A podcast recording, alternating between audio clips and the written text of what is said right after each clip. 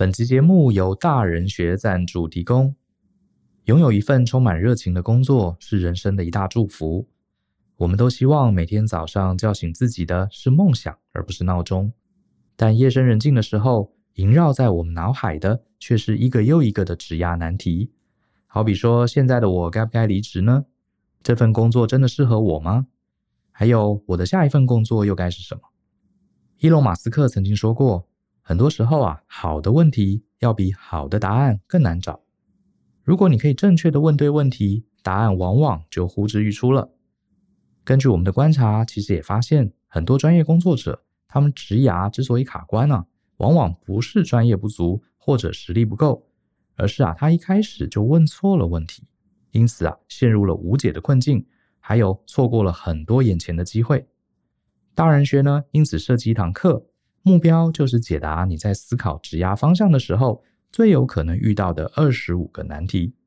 寻找天赋与热情，职涯难题的分析与解答。这堂课代号是 V 零零七，它是一门语音课程。这门课会告诉你职涯难题背后的真正原因。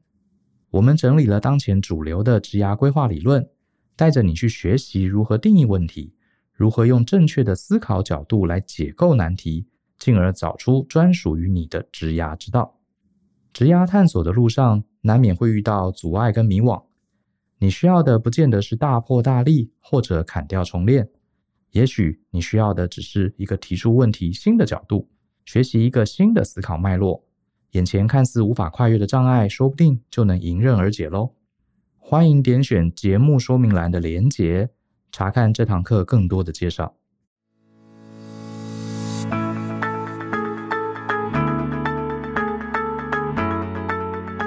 欢迎收听大人的 Small Talk，这是大人学的 Podcast 节目，我是 Brian 老师好。这集呢，我找了我的同事哈，这个泽阳来一起，因为很多这个听众跟我们抱怨说，Brian 你话太多了，你都没有好好回答我们写在信箱里的问题。好，今天就这个满足大家的愿望，我们今天来回答一下问题哈。不过我找了一个帮手来哈，这位帮手就是 Joseph 泽阳，他是。呃，我的同事他在我们公司是专门负责这个内容制作部的主管，然后他自己也有一些课程哈，他自己也是一个讲师，他开发了很多这个跟职涯相关的呃课程，所以今天最好的这个安排啊，就是请他来帮我一起回答呃听众们的问题。Hello，这样，Hi，Hi，Brian，不要紧张好不好？好，好啦，这个他突然被 Q 到，不然突然被讲到，对，对对对。好，那你们都听到他很有磁性的声音了。好，来，今天呃，其实我们有找到一个在 Podcast 信箱里面呃一个听众，他其实是在十月底的时候就问了这个问题哈。这个问题我们觉得蛮有代表性的，事实上也被、嗯、好像蛮多人都问过。是，这是一个蛮多呃朋友都会问到的一个问题。然后，其实，在职涯的领域里面啊。呃针对这个问题也是有一个标准解法的哦，有标准解法、嗯、是有标准解法。好，那我先来念一下哈，呃，这个问题是来自于他他的这个名字叫一个言任，对吧？呃，我不知道那个念言还是凯凯任，哦，他叫凯任吧？哈，希望我没有念错。嗯、他的问题就叫做他想要待在公职好，还是要去民间企业呢？是这样子哈，本人已经毕业了，然后呢就到公家机关服务，可是呢受不了官僚体系。想要转职去金融产业，可是因为呢，我本呃并非本科系，所以需要重新去读大学，但是又很怕没有实际做过，担心呢这又不呃又不是自己喜欢的工作，呃进一步来说机会成本会太高。那如果不喜欢呢，就等于两头落空，所以正在思考怎么决定从我的 iPhone 传送。好，这是他的问题。是简简单的说，就是他现在在当公务员。好，其实。我们有蛮多同学啊，或是这个听众啊，都是在公务机关，然后进去之后，可能当时一开始就想说要稳定嘛，或是受到爸爸妈妈的影响，哎呀，这个毕业之后考个公职比较有铁饭碗、金饭碗哈，比较有保障。可是进去之后才发现事与愿违。对，好，那可是要去别的地方，可是怎么办呢？你都已经进到公职了，去别的地方难道要重新念大学吗？是，来，你怎么看？好，其实这一题啊。呃这一个朋友的问题，他自己在他的文字里面已经把答案写出来，只是说很多人都会发现说，应该说我呃，我们有时候听到这个问题的时候，都会发现，哎，其实你自己心里已经知道答案，只是不知道该怎么解。那其实刚刚这个问题，我们仔细仔细的去回顾一下，他在呃这个句子的后段，他就有提到说，他知道。他想要啊、呃，他想要转去一个不一样的产业，他想要从公职转到这个金融产业。嗯，可是他自己并没有做过，所以他其实并不确定自己喜不喜欢。对，如果他为了这样子就去重念一个大学，机会成本太高。对，其实他已经把这整件事情风险最高的地方点出来。对，可是呃，从这个角度来看的话，我们就可以发现说，诶，那既然你知道你自己没有实际做过，你不确定喜不喜欢，为什么你前面会想要转去金融产业呢？就是其实很多人对，对，其实很多人金融这两个字哪来的？对，这金融这这个哪来？你是怎么得出你为什么想要去金融？你是看到它哪里吸引你，或者是说你是听谁告诉你说，哎，这个产业超棒超有趣吗？还是你只是因为看到人家新闻说，哦，他年终很高？就是其实我们在很多人在转职的时候，特别是一些呃，有一过去也有蛮多朋友从今这个公家领域想要转到这个民企的时候。很多时候，他们可能心里会出会不知道为什么，不知道从哪里来，突然出现一个想法，就觉得哎、欸，这个想法，这个产业好像很有趣，我想去试试。你为什么不去当太空人？你为什么不去呃做那个 IC 设计师？为什么要讲金融？对，肯定是有一个什么特别的原因。嗯，那所以其实我们在呃解答这个问题的时候，第一步就要先去厘清这个念头从哪里来的哦，到底是你的，是是来自你的爸妈，还是是你身边的朋友？比如说你某一次吃饭，然后发现说哇，身边的朋友。进了银行之后，哇，就是整个人光鲜亮丽，然后你很想要变成那个样子，还是因为什么原因？说，哎，说不定他现在我们在念这封信的时候，他志向已经改成要进海运。对，看到人家四十个月四十个月年终就想要换了。对，所以其实这个第一个念头的部分，可能要先啊、呃，这个厘清清楚哦，不要说呃，这个特别是在这个转职嘛，呃，他自己有提到说，其实转职风险是高的，如果不喜欢那。那你投洗了，可能要再回头又很麻烦。对，所以首先这个地方要先这个转去的方向这件事情，真的是我我们通常会花蛮多时间在这件事情上面去厘清的。嗯，那可能包含这个念头来自于哪里，然后你看见了什么样的吸引你的地方，然后甚至是你自己去那个领域有什么样的优势等等，都会评估之后才才来决定这个方向是不是要走的。所以这是第一个，我觉得。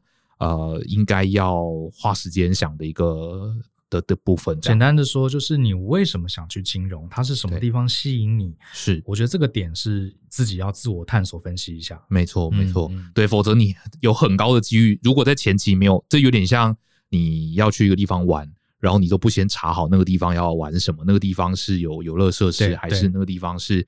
转看风景的，对，结果你什么都没查，机票买了，飞过去发现，我靠，这个地方根本跟不是你想的不一样，那肯定你失望的的这个几率是高于你那个满足的几率的。其实一样的问题，你也可以反问你当初自己为什么要考进公家机构？嗯，是考进公家机关也不简单呢、欸，是的，对不对？你花那么多薪资，你为什么要来这里？嗯，为什么来了又不满意？对，对不对？这其实是一样的问题。如果你没有厘清你为什么要去金融，你就等于可能不人生不断的重蹈覆辙。就像你当初来了金融机构，现在呃呃来了公家机关，你现在想走，你也可能去了金融，你不知道为什么去，你又不喜欢，对，然后你又要换，那人生你打打算要换几次的？对，对不对？没错，这是第一个。是好，那第二个这个我想要聊的就是，那要解决这件事情，其实在呃这这两年有蛮多。呃，比较主流的这个指牙概念都有提到，呃，一些对应的工具。嗯，那这边我就想介绍两个小工具，可以来帮助大家跳，呃，帮助你就是跳脱这个回圈。那第一个叫这个 MAP，缩写是 MAP，它全名叫 Minimum Actionable Problem。嗯嗯，它意思就是说。通常我们在做一个重大决定之前，呃，特别是转职的决定之前，请你先去找到一个你生活中或是你职涯中一个小问题，先想办法解决它。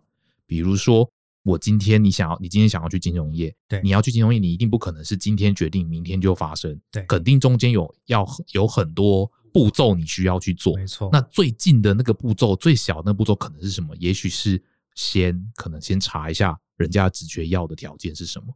然后这个职缺要有条件，最小最小你能够行动的问题可能是什么？你可以怎么做？这位听众他的第一步在他信里面写，就是决定要去重新念大学。没错，这很显然应该不是一个最大的一步。对对，它是一个你很难马上去执行的，它肯定前面还有很多很小很小的一个步骤可以做。所以其实在，在呃，就是说在转职这件事情上面，呃，它其实就像一个测试水温的概念。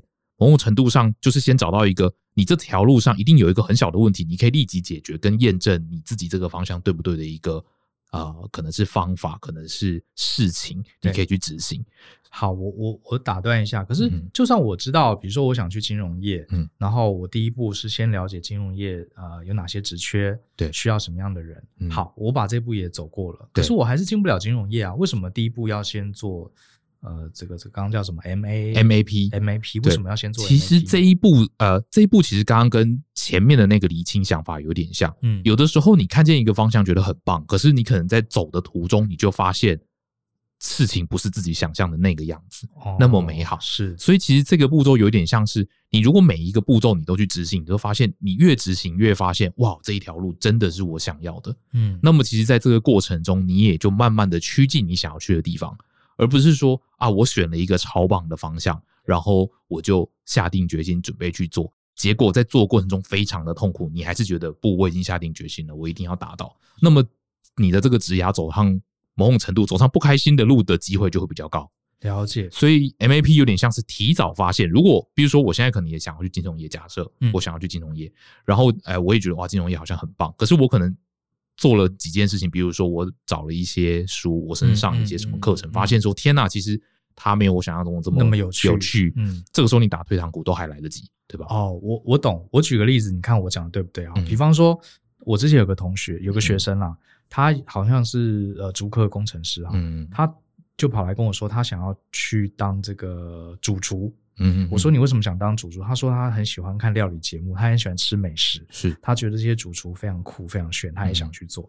然后我就跟他说：“那你平常呃礼拜六、礼拜天，你有没有做饭给你的家人吃？”嗯嗯，他说我还没有去学。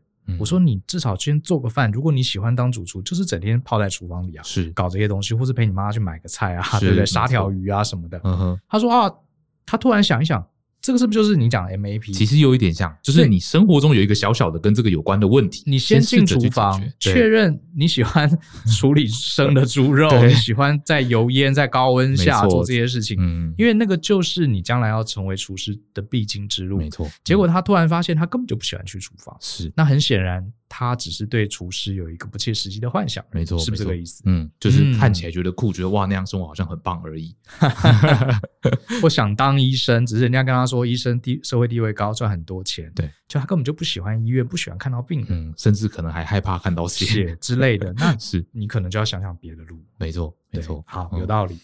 那你刚刚说两个工具，还有对，那第二个其实也是一个缩写，叫 MVP，就是这个叫 Minimum Viable Product。嗯嗯，其实它就是从产品领域、产品开发的领域借鉴过来的，叫最小可行性产品。对，其实这两个都有一点点接近，唯一不同的概念是前面那个是我们要解决一个小问题，嗯，后面这个是你先试着创造出一点。啊，小东西或者是小作品、小产出，对对对，让人家看到说，哦，你可以是不是可以做得到这件事情？对对。那其实呃，MVP 它在在呃它的原本的领域里面，确实是只做出一个东西来这样的感觉。可是，在职涯的时候，有的时候我们并不是真的说能够做出些什么，特别是如果你想要去的领域，对它比较不是什么作品型的。所以，其实，在职涯领域借用这个概概念，比较像是。呃，Brian 刚刚提到的是是说，你要想办法去做一个行为，验证你能不能在这一个环境或领域里面呃待得够久。对，所以其实我呃提出这个概念的这个书籍就是那个做自己的生命设计师。设计师，那他在里面就有提到说，其实有一个最小最简单的 MVP，就是去找那个领域里的人访谈，他一整天，他的一整周。到底是怎么度过的？对，那我觉得这是一个，我觉得这对于一个我们不了解那个领域的人来说，这是一个最容易探究它真实样貌的一个呃工具跟方法，才不会我们看可能是看电视或看网络媒体，然后我们就看到人家渲染过的一个美美好的想象，可是那根本就不是你真实的一天可能会过的样子。嗯，所以其实这一个工具，呃，某种程度它也是用来。呃，协助你厘清，哎，这个方向是不是你要前进的？嗯，那当然，它还会有一个附带的好处，假如你后呃，如果如果我们能够呃尽尽早的接触到这样子的人，比如说在里面工作的人，对，或者是我可以从他身上得到一些呃讯息情报。假如我真的也确定说这是一条我想要去的路，那么我们在接触这接触这些人的时候，我们还可以同时获得一些来自第一线的人、现场的人的真实情报，告诉我们这条路怎么走会更好、更容易一些。嗯嗯。嗯好，大家听我节目应该知道，我个人是走这个直言不讳路线，因为我觉得讲话太客气、拐弯抹角会浪费时间，所以我这边就来 讲一句直言不讳，无论怎样。呃，这位伙伴，你说你想转职去金融，可是因为非本科系，所以要重新读大学，很怕没有实际做过。我几乎可以百分之七十以上确认，你其实根本不适合去做金融。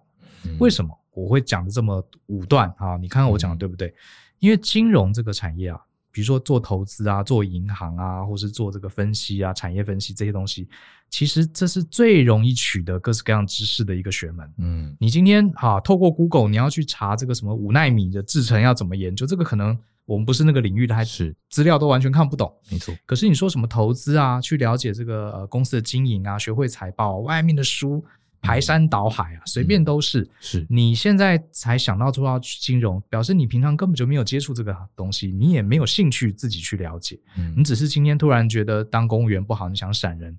我猜了哈，有点不客气的说，你多半是想要赚钱。好，想赚钱没有不对。好，你可能觉得金融业好像赚很多钱。是。那如果照刚刚怎样讲的，你是不是想你要的其实可能不是去金融界？嗯，你要的可能是想赚钱。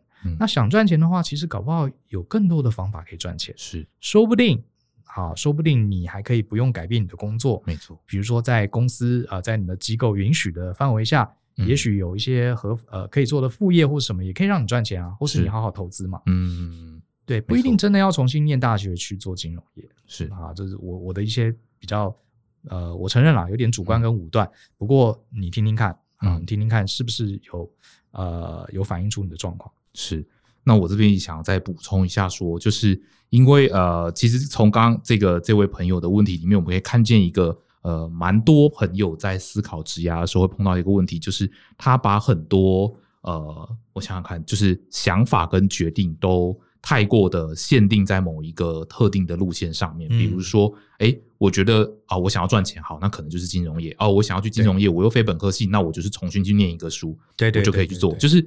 呃，很多人会把职涯想成一条固定的线，觉得说我要从 A 点到 B 点，我永远就是只有这条路可以走。可是我觉得这其实是一个呃，坦白说，这是个非常危险的想法了。嗯，因为你就会把自己的路走得很窄嘛。嗯，那就像刚刚 Brian 讲，有可能其实你你想要的是赚钱。那所以其实你的你的职涯路径不会是一条直线的路嘛，它可能像是在一个地图上面，你现在站在一个点，然后你发现说，哎，我现在在这里待得很憋屈，然后这个公家机关我不是很开心，然后老板主管呃可能呃不是你喜欢的样子，那你真正想要赚钱，除了去金融业，有你应该这个时候应该环顾一下四周。用刚刚我们说的那个 MAP 或者是 MVP 看一下，说，哎，其实这世界上还有哪些赚钱的方式？有很多事情搞不好根本就是你现在马上就可以做的。是，所以其实呃，我觉得他呃，这个这位朋友会提出这样的问题，是因为他的思考脉络里面已经很习惯用这种直线的方式来思考，而不是用一个像网状的方式。对，所以这边比较想这个补充，其实就是想要提醒这位朋友说。呃，你呃，在有产生想法之前，或者是产生想法之后，你一定要先问一问自己说，嗯，除了这一条路之外，还有没有可能有别条路可以走？嗯，好，避免你啊、呃、做了一个决定，然后却让自己的职涯变得更难往前进。这样，对，我觉得没有错啊，这就是我们以前节目也常提到所谓线性思维，嗯，就是觉得这整个世界都是一个像一个大机械，嗯，好。我想要赚钱，我就要去金融；我想要当工程师，我就要念理工，是或是我我想要当做什么事情，我就一定要考上那个证照。嗯，如果不做的话，就没人让我做，我就不被允许。嗯，讲的好像是呃一个一个六这个六六厘米的洞，一定要拿六厘米的螺丝 才能精准的卡进去一样哈。嗯，我觉得人生尤其是职场根本就不是这样运作的。嗯，呃，那个如果真的是这样运作的话，你问问看伊隆马斯克有没有这个火箭工程师的证照。对不对？是那个呃，那个英国的那个主厨叫什么 Remy 什么的，他有没有呃甲级厨师证照？嗯，他为什么今天成为大厨师？伊隆马斯克为什么把火箭都飞飞上去了？是这世界上大部分的工作当然，我们前面有一集也讲过，嗯、除了少数哈，我们叫做这个国家规定的这些特许的工作，比方说你要当医生，嗯，你不能无照去帮人家开刀，是因为那个是牵涉到人命的。嗯，你想要帮公司签合这个财报，你必须是国家认证的会计师。好，你要盖房子，你必须是国家认证的土木技师。没错，除了少数这些工作，嗯，它因为牵涉到人命，牵涉到这个很重要的资产，它会有一个规定的限制。嗯，你如果违背这个限制，你就是违法。对，可是绝大多数，几乎百分之九十九点九九九的工作都没有在规定资格的。嗯，好，比如说你去做金融业，像我就理解就是金融业其实很多。如果你啊，你要去进银行，你要做某个特定的职位，嗯、你可能真的要一些证照。是，可是跟金融相关的从业人员，嗯，很多其实是不需要证照。是，对，嗯，所以还是回到泽阳一开始提的，你为什么想去金融业？嗯、这是一个很重要的、很重要的考量，你自己要想清楚。对、啊，你要的搞不好，并不是真的成为金融业的一员，你要的可能是另外一个东西。是，那你一定要先定位清楚。嗯，对，所以这边我也就。呃，有一些人会问一些延伸的问题，就是有些朋友问说：“好，我现在知道 MAP 的概念，我知道 MVP 的概念，可是我到底可以怎么做？”其实我自己的经验，我觉得最快的方法就是从现在开始去参加一些活动，嗯，各式各样的活动。假如你人在北部的话，这种活动机会又真的是满坑满谷。参加活动还真正的重点还不在于去听那个老师，大概像什么？可能是一些讲座。或者是一些交流型的论坛都可以，这种论坛通常也不贵，可能两百块、三百块、五百块。然后，呃，他讲的主题，我倒是觉得主题如果有兴趣很好，主题没兴趣也没关系。真正的重点是会去那个场合的，大概都是在这个圈子里绕来绕去的人。哦，这是一个我觉得可以很快接触到那个场合的人，找到族人，对，找到族人的一个很。便捷的方式，就是你会找到一群在职涯上有迷惘，可是他们又非常非常的积极，想要厘清自己职涯的人。呃，我这边讲到的活动，这是两个，一个就是他是积极找到，另外一个就是比如说你今天想要去金融业，你去参加一些跟金融主题相关的，哦、这群人可能你去一个活动五三十个五十个人，总有一半或者是三分之一的人是在。里面工作的人，你指的就是去你想对哪个领域有兴趣，你就去参加那个领域的活动。没错，嗯，然后你就问问旁边的人说：“哎，你我我对这个主题很好奇啊。”然后哎，你是在里面工作的人吗？哎，是啊，那我可不可以多问你几个问题？其实透过这种方式，你很快就可以认识到一个人，然后让你问说：“啊，这里面的工作到底怎么样？是不是跟我想象中的一样？”然后很快你就可以验证说这个想法是不是一个我想啊、呃，这个想法是不是一个可以执行的一个呃质押的方向。是，嗯，就是每个领域其实都是一个一个的圈圈，你就想办法先进到那个圈圈里面，嗯，你可能会拥有更大局观的了解。是，这个建议蛮好的。嗯嗯嗯嗯，对啊。那我这边也提一下，就是我要 一边跟泽阳在聊，我一直反复在看这位听众的信。嗯，我再念一下他第一句，他说：“本人已经毕业就到公家机关服务，受不了官僚体系，想转职去金融业。”嗯，你知道吗？这句话也充满了一个地雷哦。嗯，真的。你知道，因为我呃，Brian 是多年来都在企业各种不同的产业走跳的一个顾问。嗯，你真要讲民间企业啊，就是金融业最官僚。好，我这样讲，我我不是说所有的金融业了哈，这个请大家不要对号入座。嗯，因为金融业啊，呃，我们先讲什么叫做官僚。嗯，官僚就是说。在一个团体里面，他比较不强调个人的这个这个想法，嗯，他比较强调整个组织的架构，尤其是越高位的人，他的权力就越大，大家都要符合这个体制，哈，这个叫官僚体制。我先讲官僚体制，我们现在好像觉得是一个负面词汇，可是它其实并不是负面哦。嗯你看，像呃中国历代啊。这个像或是像罗马帝国啊，他们之所以能强盛，都是因为他们建立一个非常好的官僚体系，大家照一定的规矩来做事情。否则的话，就跟那个打打杀杀，就跟游牧民族一样。游牧民族非常奔放，非常自然，可是他们很难建立一个非常有体制的帝国。是好，所以官僚体系不是一个坏的名词，它是一个中立的名词。嗯，那为什么政府机构跟呃这些银行金融业特别呃重视这个官僚体系？我想原因很清楚，因为它牵涉到非常非常多人的福利嘛。是，你说你在政府机构，你在经济部，你在教育部，你的一个流程呃搞错，或是随意听其中一个办事员他自己的决定，你可能会影响到所有的莘莘学子。嗯，你在银行里面有多少人在把他的身家、他最珍贵的财产都交给银行来保管？没错。然后你的流程随便乱跑，然后你的主管也。管不着你，也不能稽核你。嗯，那谁敢去这些金融机构去存钱呢？是，所以官僚体系不是坏事，只是说它在某些产业就是会有官僚。可是如果今天你在软体产业，你在一些强调文化创意的产业，它相对就比较不是那么官僚，因为它希望每个人都能发挥创意嘛。是是是。所以假设你真的受不了官僚体系，我的建议是你搞不好还不应该去金融业。嗯。因为这些强调不能犯错，对啊，强调非常安全、非常稳固、非常标准化的机构，往往都有很强的官僚体系，这是一种防护机制，是防护机制，对，不是什么坏事，所以你反而不应该去金融业才对。嗯，对，嗯，对啊，就像很多呃，前一阵子也是呃，跟一些朋友聊天嘛，然后有一些做产品产品相关的这个朋友就提到，其实。啊、呃，你在外面做各式各样的软体产品，其实有点像你公司想怎么做，你跟客户谈好就行了。对。可是如果你是在银行里面做软体，哇，你你要你要碰的法规，那真的是有够多，一天到晚有人就要来稽查你这个稽核你那个。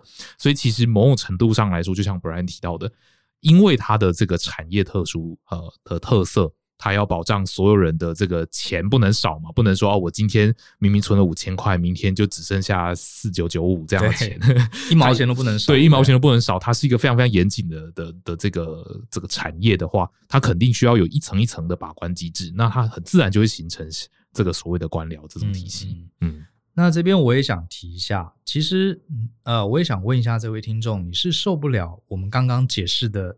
官僚体制这四个字，嗯，还是讲白一点，你上班跟某些人起冲突？了啊，嗯，搞不好，呃，根本不是，我们不要把问题无限上纲，我们要其实跟泽阳刚刚讲的一样，我们不要说哦，这家这个产业不好，我换另一个产业，嗯，我们应该讨论细一点，比如说你不要把这整件事情搞到好像你跟官僚体制不合，嗯，你讲白一点，你。你真的跟整个官僚体制有那么密切的接触吗？是，搞不好你接触也就是你的同事、你的主管而已。嗯嗯，我猜有很大的几率，其实就是跟你那个姓张、姓李、姓王 的某一位特定的主管或是同事，嗯，呃，沟通上卡住了而已。是，所以我在想，呃，我这边想提一下，说不定真正的最完美的答案。你已经握在手上了，嗯，你只是没有用正确的眼光去看它，嗯，因为你当初进到公家机关也不容易啊，是啊，那你为什么当初进公家机关？我想大部分人无非是求一个稳定嘛，嗯，对不对？如果你要的是稳定，你现在应该也得到稳定了，因为你刚刚没有说稳定是个问题，你只说官僚体制是个问题，是。可是为什么它会稳定？就是因为它是官僚体制啊，对。他不会遭受突然突如其来的一些风险。是啊，你这不就是说，请给我一杯冰的热咖啡，一样的矛盾吗？我上次去星巴克，就有人点啊，这个我要一杯热的呃冰的热咖啡啊，当然它是口误。可是你说我要去一个稳定的非官僚体制，这其实本身就是矛盾的，在我看来。那我觉得我们再仔细讨论一下，嗯，你能不能把你在你所谓的官僚体制受不了，你到底受不了什么东西？是，可能我猜只是跟你的同事跟主管在某几件事情或是某一些价值观上有偏差。没错，那这些都是有机会解决的。嗯，因为你如果跟人、跟你的老板、跟你同事，呃，找不到一个相处之道，嗯，你不管去什么样的机构，对，都会有一样的人际关系问题。没错，而且我要跟你讲哦，你有一天真的去一个没有官僚体系的地方，你的人际关系更复杂。没错，没错，完全同意。对，就是其实呃，就也呼应刚刚 Brian 提到，就是转职真的不要把它当成是你解决职场问题的前几招，千万不要。因为呃，嗯，其实真真的只要经历过几次职场，你就会发现，跟你价值观不同的老板或主管，你去任何公司一定都会遇到，因为他看到的东西跟你不一样。嗯，所以。更多时候是我们身为一个呃工作者，身为一个求职者，我们要慢慢在职场里面找到跟呃跟这种就是跟不同价值观的人对。互动跟相处，甚至是找到一些方法去影响他的一些方法，而不是说透过转职，你不会透过你并不会应该说这不像是嗯买东西哦，我不喜欢一个产品，我换掉就好了，不会。很多这个整个职场的呃运作模式就是这样子。就是人的价值观，然后呃，我们在这个组织里面就是要寻求共识，大家前前往某个地方。对，所以如果你没有办法，你没有办法掌握寻求共识，或者是影响他人，或者是找到一些自处的方法的话，很可能不管怎么换，在职场中这都都会是辛苦的。真的，相信哥哥的话，嗯、真的是这样子。你到最后真的都是人的问题。嗯，我自己的感觉是这样哈，你出社会前一两年，嗯，你的什么学校毕业的学历，好是很重要的。嗯，可是通常进去公司之后，学历就不再重要。嗯，就是跟你会不会做事情是好很有相关。嗯，然后你在职场里面再待个三五年，最后完全就是你做人的问题。嗯，事实上做人跟做事啊，你会发现其实同一件事。嗯，你。比如说，你才二十多岁，老板交办一些事情给你做，那些事情都是你一个人可以完成的任务。嗯，这时候会做事的人会胜出。嗯，可是你当你到了三十岁，呃，你在职场里面，不管你做什么工作，不管你有没有什么做呃有没有做主管，嗯，你大部分主管给你的任务都是要跟很多人一起协力的。那时候做人的重要性就出来了。嗯，我真的在职场上三十岁以上的哈，我很少看到他做人超级失败，可是他做事情超级成功。嗯嗯，年纪轻一点有可能，比如说他是一个很厉害的。呃，或者他是一个纯技术人员，他不用跟人交往的，嗯，比如说他就是丢一支程式给他写啊，三天写出来，这种确实他可以不需要跟人接触。可是你今天当一个 IT 的主管，嗯，不光是写程式，我很少看到一个做人失败，嗯，极度失败，可做事极度成功，真的很少很少。是，所以哲阳讲的没错，你不管去哪一个行业，嗯，做人都是一个很大的问题。是，这个是你终究回避不了的。对，那我认为，呃，我还是一样这样子哈，我还是觉得，因为从你的问题看出来，你其实还没有完全想清楚自己到底要什么。嗯，你只是可能在公家机关受到一些挫折，然后你就想要逃走。这边我也想提一个过来人的建议，就是我们人生一定会做很多跑道上的切换跟转换，嗯，这个没有问题。好，可是你永远，你每次的转换，你应该是为了追求什么？你想要的东西而做转换，而不是为了想逃避一个你不要的东西而转换。嗯，这两个是不一样的哦。嗯，你今天在公家机关，如果你发现金融业有一些你要的东西，嗯，你可以成长，你很想要，那你努力去金融业，这个我全力支持。嗯，可是你如果只是我讨厌公家机关的这个跟那个，所以我要去一个别的地方，这个就是逃避。嗯，你逃一次，你以后永远用这种逃避的思维去面对，你最后永远找不到你想去的地方。嗯，这是我要提醒的。是，同意。嗯。好，所以其实呃，我觉得是这样子。我们来做个总结好了。嗯、我觉得呃，刚刚泽阳讲了几件事情，我觉得是非常非常务实的建议。嗯，好，就是第一个，你要问一下自己，为什么想去金融界？是对不对？对。还有呢，接下来是两个工具嘛？对，两个工具，一个就是 MAP，一个是 MVP。嗯、MAP 的话就是 Minimum Actionable Problem。嗯，那就是在告诉你说，我们在做任何这个重大决定之前，我们一定有一些小的步骤可以先验证这个方向或这个决定是不是正确。所以先去找到一些你可以呃解决的一些小问题，可能是跟如果你是想如果你是想去金融产业的话，一定有一些你现在马上可以执行的呃解决的问题找出来，然后试试看这是是不是自己想要的。另外一个就是 MVP（Minimum Viable）。Product, Product 对，好，然后这个叫最小可行性产品。那在职涯领域里面，我们谈的 MVP 比较多。呃，你可以呃使用的方式就是去找相关领域的人访谈，了解他的一天，嗯、去假想一下这一天，如果你自己未来每天都要过这样的生活，这是不是你要的？嗯，你可以以此来验证这个方向是不是真的是你可以长此以往的这个职涯方向。嗯、这样好，那这个希望我们这一连串的回答，嗯，有。给你带来一些方向，嗯、那你可能听得出来，我们刚刚其实讲了半天都没有直接给你答案，是告诉你怎么去，要去不要去。嗯、那很抱歉，这就是我们的风格。为什么呢？嗯、因为我们认为每个人的人生啊，都是要靠自己走出来的。嗯、呃，而且这些事情最重要是背后的思考，是，然后勇敢做出改变，就是我们的 slogan 嘛，嗯、而不是说我给你一个答案你就照着做。对，好，所以呃，我们刚刚也帮你从各种角度从。这个怎么去理解、理清自己的职业方向，甚至我们也讲了人际关系，嗯、甚至我们也分析了不同产业，嗯、呃，官僚体制对它的影响，嗯，这些其实都是给呃给各位一些思考的素材了，嗯嗯。好，那我觉得你还是要自己找到自己的答案，这个答案才会是踏实。好，那其实呃，我不知道大家喜不喜欢今天这一集这样子的方式，其实。呃，我们在信箱里面会收到一些伙伴的问题，也许下一次我再请泽阳来帮我们一起回答。为什么呢？为什么会特别请他来？因为他其实是在我们公司里面专门负责职涯发展这一块。它本身也是，哎，你那个证照叫什么？叫 GCDF 全球职涯发展师。对，他说我们、嗯、像我跟舅只是常常是讲我们个人的职涯经验。嗯，可是你刚刚应该听得出来，泽阳他其实是受过专业的这个职涯分析、职涯规划训练的。啊，所以我觉得他可以给我们一些更扎实的做法。好，嗯、然后如果你有兴趣的话，我也建议你可以搜寻大人学空格 V 零零七。V 零七是什么呢？它是我们的一门蛮受欢迎的线上语音课，它叫做“寻找天赋热情职涯难题的分析与解答”。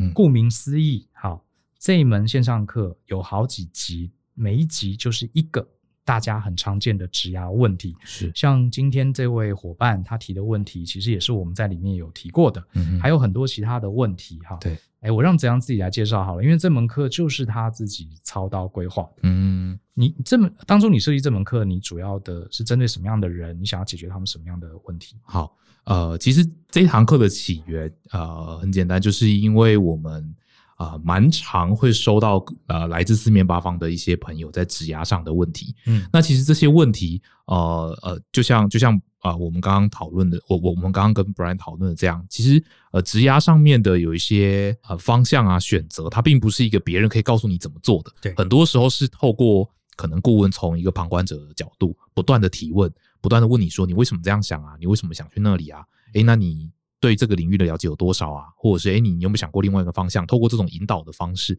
来慢慢协助每一个人去做出一个方向跟决定。嗯，那在这个过程中，我就发现，其实很多呃朋友的职涯上，其实他碰到的问题，真正的问题还不是说他现在工作不好，或者是他遇到很糟糕的呃企业主，或者是他完全没有技能可以去寻求一个新的方向，不是。比较多时候就是脑海里存在一个不是很正确的思考方式，对，导致他的职涯选择就。没有新的路可以走，或者是觉得，哎，我站在一个死死胡同。对，可是我就会觉得说，哦，那很可能只是因为你站在那个巷子里，然后你面的那面对那个墙壁而已，你没有发现你的后面就是路。其实是这种感觉。所以，其实就像今天这位朋友提的问题一样，你的问题其实换一个角度想，多做几个提问，你就可以找到一个啊、呃，可能新的方向或新的解法。所以这一整集，呃，这一堂课程。大概二十多集的呃，这课程里面，其实我的我当时特特别设计，就是希望透过一些大家常见的问题来引出一个一个在指牙上的思考的小工具。它可能就是一些提问的方式，或者是它可能是一些呃思考的方向，好，然后来协助大家说，有时候你可能这个问题看起来好像很麻烦，解不开，实际上你只是换一个思考的角度，你马上就会知道，哎，我的问题在哪里，或甚至是你只是换一个角度想，这个问题就会瞬间消失。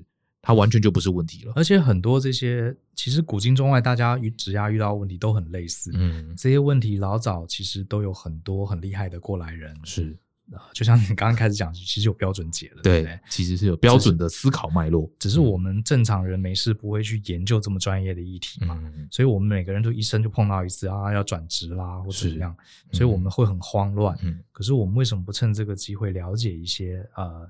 别人走过的路，说不定可以给我们一些启发嘛。嗯，没错。我，这边简单讲一下这些问题是哪些哈，就是它其实每个问题就是一集。比方说，人生方向很模糊，不知道自己还能做什么，有标准解。如何思考自己该不该离职，什么时间离职比较好，嗯，有解。如何评估一份工作可以做多久，有解。嗯，然后呢，要怎么找到自己的天赋，有解。嗯，这是一份适合我的工作吗？我该怎么找到属于真正适合我的工作？我们也有提到，嗯，然后呢，啊、呃，这个该怎么理解人格特质啊？嗯，这个也是大家在人格特质跟工作的关系，也是大家常常问的。是，就是呃，我的本业工作很稳定，可是我真正有另外一个其他的兴趣，嗯，我可以用靠兴趣来支撑生活吗？嗯，还有就是呃，这个大家都说职涯有很多潜规则，这些潜规则到底是什么？我该怎么样在这些潜规则之下顺利存活？嗯，还有投了很多公司的履历都没有下文，开始对自己越来越没自信。这时候我该做些什么事情？很多啦，总之二十多个问题，这里面结合了二十三位职涯专家，也超过十六本，都是在国外非常非常经典的职涯书。实际上花了好几个月的时间，嗯，呃，加上他自己的经验，把它汇集成这样的线上音频课程。然后每一集大概是八到十分钟，是。所以你早上搭捷运的时候，搭公车的时候就听个一两集，嗯，说不定就可以给你一些不同的方向。嗯，没错。嗯，好，请大家给我们一些 feedback。虽然我很少在回答大家的问题，可是我还是很不要脸的。希望大家可以在这个 Apple Podcast 下面给我们一些 feedback，嗯，告诉我呃你喜不喜欢我跟怎样这样的这个回应问题的方式。嗯，那如果喜欢的话，跟我讲，然后我们后续也许可以多请泽阳来上你的节目，嗯，甚至请他自己来当主持人也可以。好，总希望能帮助大家了。是，好。那谢谢泽阳，也谢谢这位听众，谢谢 Brian，对，特别把他的问题拿出来，让我们一起分享。那相信思考，勇于改变，我们就下次见喽，拜拜，拜拜。